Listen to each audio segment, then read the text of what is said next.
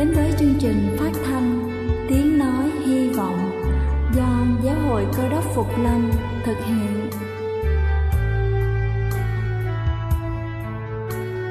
Kính thưa quý vị, Đức Chúa Giêsu trước khi Ngài về trời đã ban cho các môn đệ của Ngài một điều răn mới, đó là họ phải yêu thương nhau như chính tình yêu mà Ngài đã dành cho họ. Quả thật vậy thưa quý vị, tình yêu thương là một món quà vô giá mà Chúa đã ban cho nhân loại và đó cũng là thông điệp mà chúng tôi muốn gửi đến toàn thể quý vị. Nếu quý vị muốn tìm hiểu thêm về chương trình, về niềm tin hoặc muốn nghiên cứu về lời Chúa, xin quý vị gửi thư về chương trình phát thanh Tiếng Nói Hy Vọng, địa chỉ 224 Văn Đăng Lưu, phường 3, quận Phú Nhuận, thành phố Hồ Chí Minh hoặc gửi email cho chúng tôi theo địa chỉ tiếng nói hy vọng amoc.gmail.com Ngoài ra, quý vị cũng có thể liên lạc với bất kỳ hội thánh cơ đốc Phục Lâm tại địa phương gần nhất. Xin chân thành cảm ơn và kính mời quý vị lắng nghe chương trình hôm nay.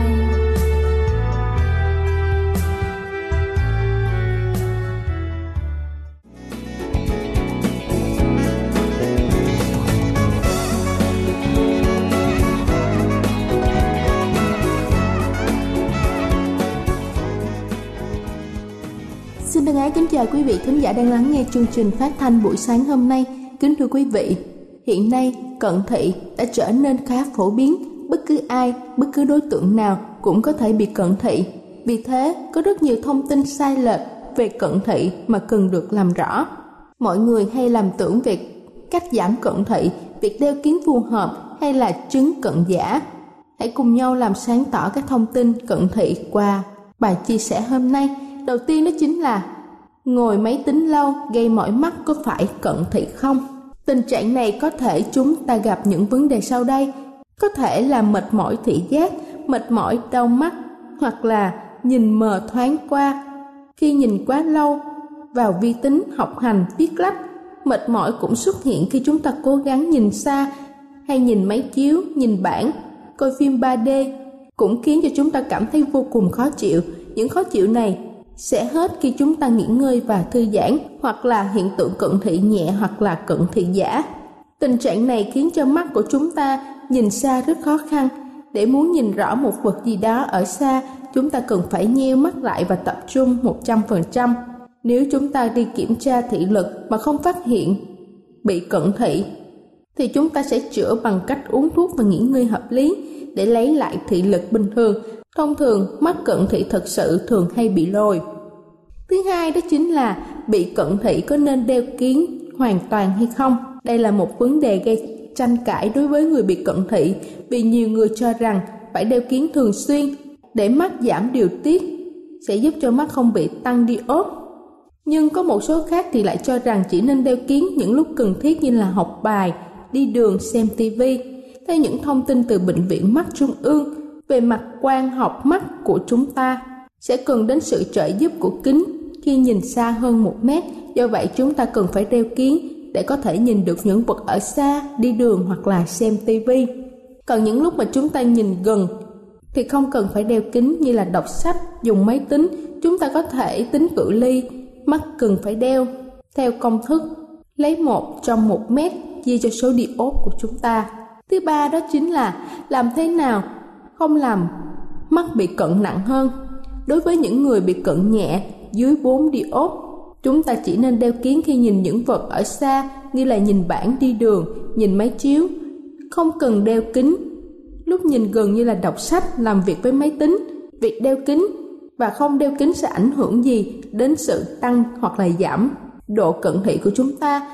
Việc đeo kiến và không đeo kiến sẽ không làm ảnh hưởng gì đến sự tăng hay là giảm độ cận thị của chúng ta, nhưng nếu không đeo kiến chúng ta nhìn không rõ sẽ làm ảnh hưởng đến chất lượng cuộc sống và công việc của chúng ta. Chúng ta nên uống một số loại thuốc bổ mắt lâu dài để hạn chế việc tăng đi ốp dùng máy tính xem tivi vừa phải. Nếu việc đặc thù công việc bắt buộc phải dùng máy tính nhiều, thì cần nghỉ ngơi, thư giãn nhiều hơn để tránh bị tăng đi ốp Bên cạnh việc bổ sung thuốc bổ mắt hoặc là hạn chế xài máy tính thì chế độ ăn uống cũng hỗ trợ tốt cho mắt khỏe mạnh. Các loại thực phẩm màu đỏ thường có nhiều vitamin A cực kỳ tốt cho mắt là những loại thực phẩm không thể bỏ qua.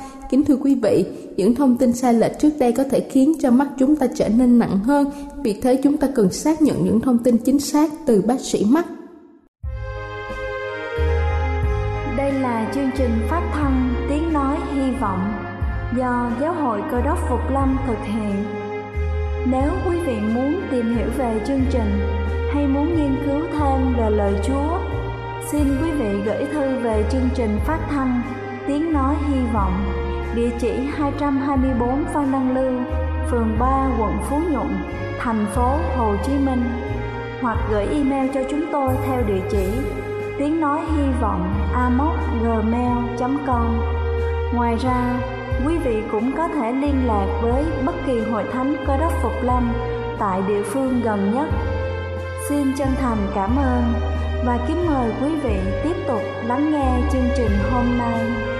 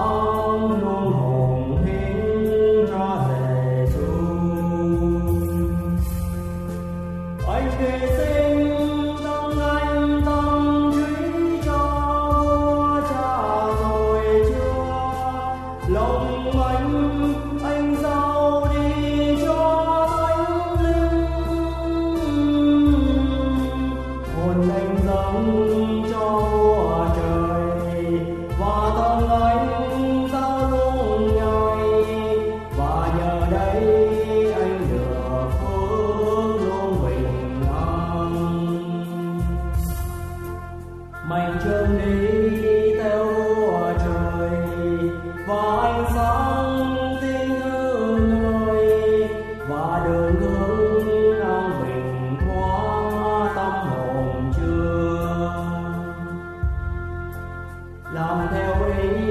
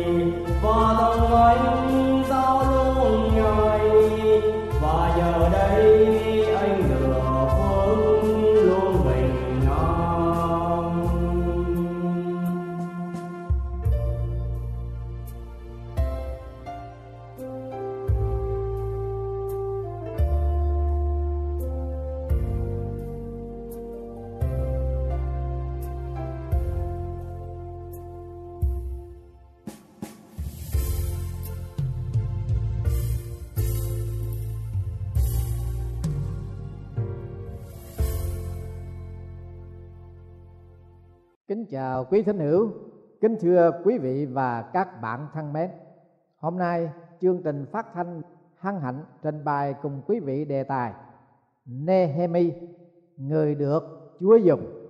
Thưa quý vị, dân tộc Do Thái được xuất hiện trong thánh sử cựu ước là do sự giao ước của Đức Chúa Trời lập cùng Abraham. Sách Sáng Thế Ký đoạn 12 câu 2 chép rằng Ta sẽ làm cho ngươi nên một dân lớn Ta sẽ ban phước cho ngươi. Trước triều đại của vua David, Quốc gia Israel còn đơn sơ nhỏ bé. Cho đến khi David lên ngôi trị vì không bao lâu, Thì Israel được hưng thịnh và mạnh mẽ Nhờ ơn lãnh đạo của David. Và kể từ khi con trai David là Salomon kế vị, không được bao lâu thì Salomon bất trung với Chúa. Cho nên, Đức Chúa Trời bàn hứa với dân Israel rằng nếu họ yêu mến Chúa và văn phục Ngài thì Chúa sẽ ban phước cho quốc gia của họ. Xong nếu họ chối bỏ Ngài thì Ngài sẽ đoán phạt họ. Đã nhiều lần dân Do Thái chối bỏ Chúa, thờ lại hình tượng và tà thần họ đã phải nếm trải sự hình phạt của Đức Chúa Trời. Sự kiện này đã tái diễn nhiều lần trong thánh sử. Khi vua Nebuchadnezzar cai trị xứ Babylon, xua quân tấn công dân tộc Israel, dinh thự và nhà cửa của dân chúng đều bị phá hủy. Thành thánh Jerusalem cũng bị công phá dữ dội.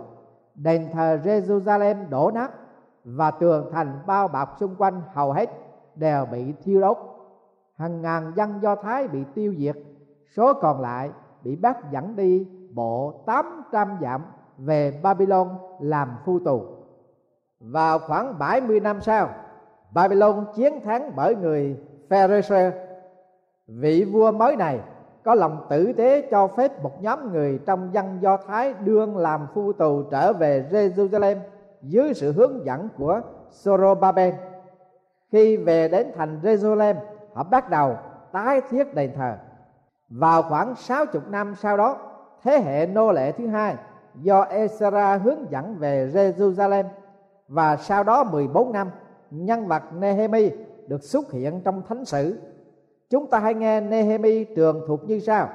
Năm thứ 20 nhằm thắng Hitler sải khi tôi đương ở tại kinh đô Sure thì có một người trong anh em tôi tên là Hanani với vài người Juda đến. Tôi hỏi thăm chúng về dân Juda đã được thoát khỏi tức những kẻ đã bị bắt làm phu tù còn sót lại và hỏi luôn về những việc Jerusalem.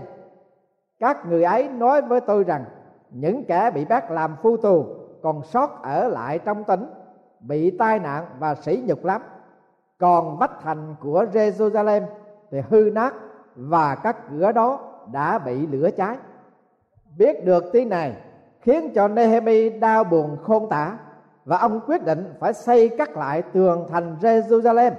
Và cũng vì chính điều này, thúc giục chúng ta tìm hiểu Nehemi là con người như thế nào, khiến Đức Chúa Trời đã dùng ông trong chương trình tái thiết thành thánh Jerusalem.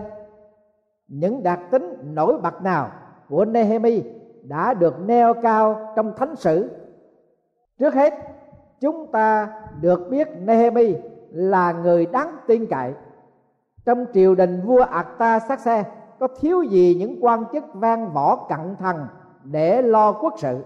Họ là những người thọ hưởng bổng lộc của triều đình để phục vụ nhà vua trong mọi việc triều chính. Nehemi chỉ là một chức quan tiểu chánh tầm thường. Thế nhưng, nhà vua lúc nào cũng rất tin cậy ông hơn bất cứ quan viên nào khác. Bởi vì quan tiểu chánh là người nếm rượu trước khi vua uống và nếm thức ăn trước khi vua ăn. Trong trường hợp có ai cố ý bỏ thuốc độc vào đồ ăn thức uống để hại vua, thì sẽ được khám phá bởi cái chết của quan tiểu chánh. Trách nhiệm hệ trọng của Nehemi đối với sanh mạng của nhà vua đòi hỏi một sự tin tưởng tuyệt đối. Vua Akta sát xe hoàn toàn tín nhiệm Nehemi vì ông là một kẻ trung thành, sống chết cho nhà vua. Người mà Đức Chúa Trời tìm kiếm để làm công việc cho ngài, người đó phải được sự tín nhiệm. Ngày nay, có những người muốn đức chúa trời dùng, nhưng ngài không thể tin cậy được. Nhiều người có ý nghĩ lầm lẫn rằng, nếu có cơ hội tốt đến, họ sẽ nhảy vào phục vụ chúa với tất cả khả năng vốn liếng kiến thức của mình nhưng nếu họ không trung tín trong việc nhỏ, trong việc tầm thường, dẫu cho cơ hội có đến với họ chăng đi nữa, họ cũng chẳng làm nên tích sự gì cả, vì họ không làm đẹp lòng đức chúa trời. Tại sao david được đức chúa trời chọn ông làm vua cai trị dân tộc israel? Có phải ông là người khôn ngoan suốt chúng chăng?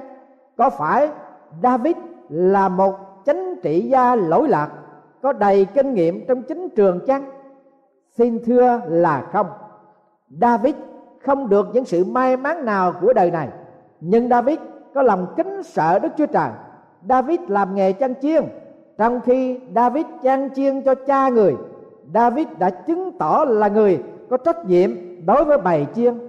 Nhiều lúc, david phải liều mình để giải thoát bầy chiên khỏi bầy muôn sói. Đây là điểm chính mà đức chúa trời đã đạt sự tin cắn của ngài nơi david và lập người làm vua israel. Cũng một thể ấy, đức chúa trời biết rõ nehemi là con người tín trung, nên chúa đã dùng nehemi và giao cho người trọng trách xây cắt lại tường thành jerusalem. Ngày nay, đức chúa trời đang tìm kiếm những con người mà ngài có thể tin cẩn được để giao phó trọng trách để phục vụ ngài và hội thánh. Đặc tính thứ hai của Nehemi là ông có một tấm lòng trét ẩn khi ông nghe nói về tường thành Jerusalem bị tàn phá. Ta hay nghe những lời ông thốt ra từ con tim của ông rằng, khi tôi nghe các lời ấy bằng ngồi mà khóc cư tan mấy ngày, tôi cử ăn và cầu nguyện lòng chân thật thuần túy của Nehemi khuấy động trước cái cảnh điêu tàn của Jerusalem. Thành trì và vinh quang của Đức Chúa Trời bị quỷ phá. Nehemi đau lòng xót thương cho tổ phụ ông và dân tộc ông đã bị tổn thương và sỉ nhục. Trên một chuyến bay từ Âu Châu bay đến Mỹ, bà Fanila là người Poland ngồi kế bên một nam giới hành khách là một người Mỹ cả hai người có cơ hội chuyển trò thân hữu khi họ nói đến vấn đề gia đình thì bà Phan Lina cho biết rằng bà có một đứa con trai ở Boston và một đứa con gái sống tại Israel. Người đàn ông vội vã hỏi, vậy có phải bà là người Do Thái không? Bà đáp rằng, không, tôi không phải là người Do Thái, nhưng con gái tôi là người Do Thái. Bà Paulina không để cho người ngồi kế bên nghĩ ngợi thêm chút nào bà vội vã giải thích khi đức quốc xã đến làng của bà tại poland vây bắt người do thái tập trung vào trại giam người ta có cảm nghĩ rằng sẽ có điều gì bất hạnh xảy ra cho họ vì mấy ngày trước đó dư luận xôn xao và dường như ai ai cũng cảm thấy bám dáng tử thần lãng vãng đâu đây trong lúc bà Phan Lina đi chợ mua sắm gần trộm xe lửa, vào cái ngày mà Đức Quốc xã đến trong cái làng của bà và bắt những người Do Thái tống lên tàu lửa. Bà Paulina đứng nhìn thấy người sĩ quan Đức đang nắm tay lôi kéo hai mẹ con, người Do Thái, và hỏi người đàn bà ấy rằng, đứa nhỏ này là con của ngươi chăng? Người mẹ của đứa bé chống chọi, đứng lại và đôi mắt ngó đăm đăm vào bà Paulina và nói, không, đứa nhỏ đó là con của bà kia đấy không một cử chỉ do dự. Bà Paulina đưa tay ra, nắm lấy tay đứa bé. Và hai người đứng nhìn sững sờ, người đàn bà bị tống lên toa tàu lửa tức khắc. Người mỹ đồng hành với bà Paulina lên tiếng, có nghĩa là bà nhận đứa nhỏ đó làm con của bà sao? Bà Paulina nói phải. Làm sao tôi có thể làm điều gì khác hơn được? Thưa quý vị và các bạn thân mến, đức chúa trời đã đặt để bà Paulina có mặt tại trộm tàu lửa đúng vào giờ phút đó, bởi vì ngài đã biết rằng bà Paulina là con người có một tấm lòng mở rộng và đón nhận những điều gì xảy đến cần phải làm chớ không lưỡng lự hay thoái thoát ngày nay, đức chúa trời rất cần những con người có tấm lòng trắc ẩn đối với công việc của hội thánh, công việc của chúa và sẵn sàng chấp nhận mọi trách nhiệm từ việc nhỏ cho đến việc lớn. Để chăm sóc mọi linh hồn trân quý mà Chúa đã giao phó, không phân biệt bất cứ hoàn cảnh hay trạng huống nào. Đó là tinh thần, là đặc tính của con người mà được Chúa dùng cho đại cuộc trong linh trường. Người được Chúa dùng có một đời sống cầu nguyện. Nehemi đã cử an và cầu nguyện Đức Chúa Trời của các tầng trời. Nehemi có một đời sống cầu nguyện một cách khiêm nhường, nghiêm chỉnh. Ông dành nhiều thời giờ để cầu nguyện, hàng ngày và đêm cầu nguyện vì dân Israel ông cầu nguyện một cách sùng kính và đúng cách. Ông hạ mình, nhìn nhận tội lỗi đã xúc phạm cùng các tôi tới Chúa và ăn năn sự vấp phạm, điều răn và mạng lệnh của ngài. Ông than thở, nài xin và cầu tha cho dân sự của Chúa. Ông cầu nguyện một cách nhiệt thành và khẳng thiết cùng Chúa. Đức Chúa Trời dùng những con người mà Ngài có thể đạt sự tin cậy. Những con người có tâm lòng thương xót, yêu mến công việc của nhà Chúa và sống một cuộc đời thông công, tương quan, mật thiết với Chúa một cách nhiệt thành và đạt tánh sau cùng của con người được Chúa dùng là sẵn sàng và can đảm để hành động. Trong lời cầu nguyện của Nehemi, chúng ta biết được ông có một kế hoạch sẵn sàng để hành động cầu xin Chúa cho con là tôi tới ngài, được tọa nguyện hôm nay.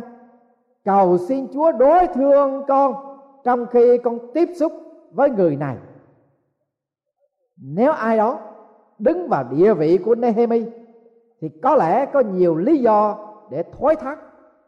Nhưng Nehemi là con người can đảm, nên bất chấp hoàn cảnh, sẵn sàng hành động. Sau khi cầu nguyện việc trước tiên ông hành động là tiếp xúc với vua Ata Sắc Xe là một vị vua mà đã tín nhiệm ông bấy lâu nay và tạo cho ông có một tư thế trong triều đình. Điều này chứng tỏ rằng Nehemi là con người không ngoan.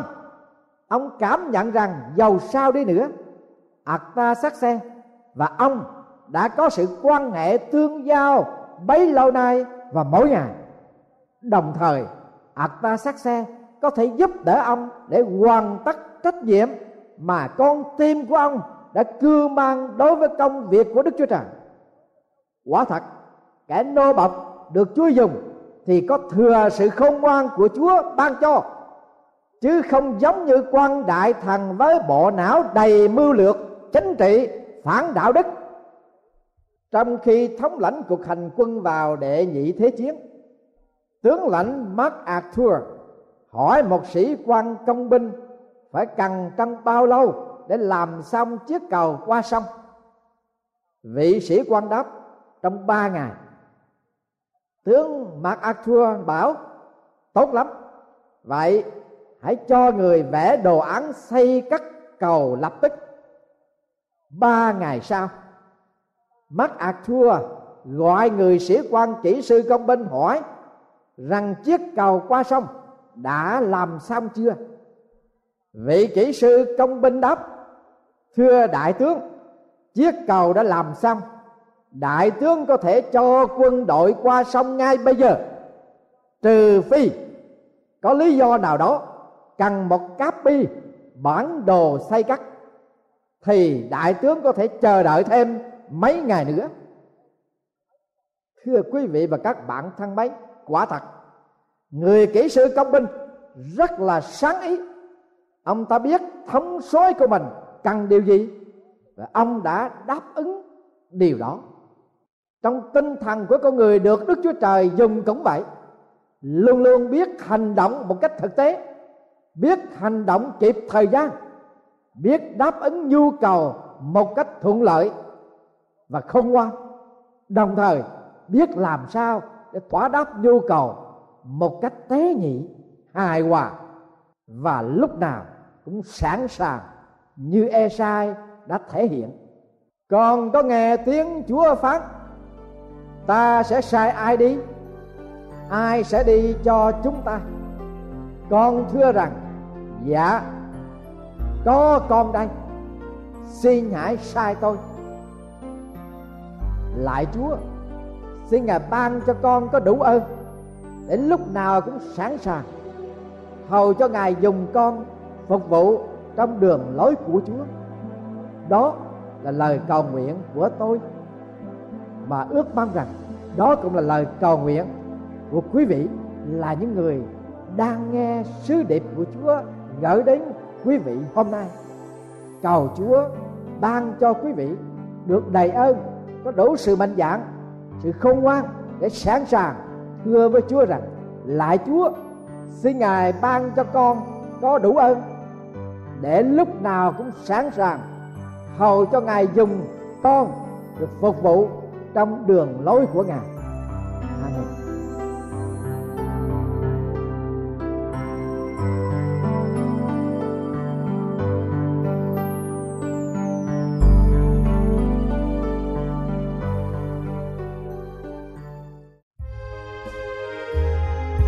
Đây là chương trình phát thanh Tiếng Nói Hy Vọng do Giáo hội Cơ đốc Phục Lâm thực hiện.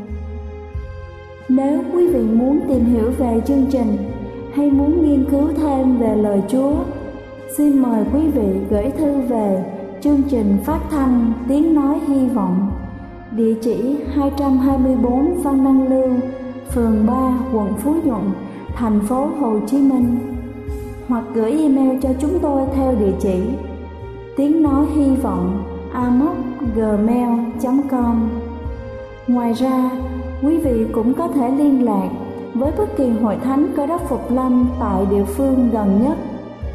Xin chân thành cảm ơn và hẹn gặp lại quý vị trong chương trình lần sau.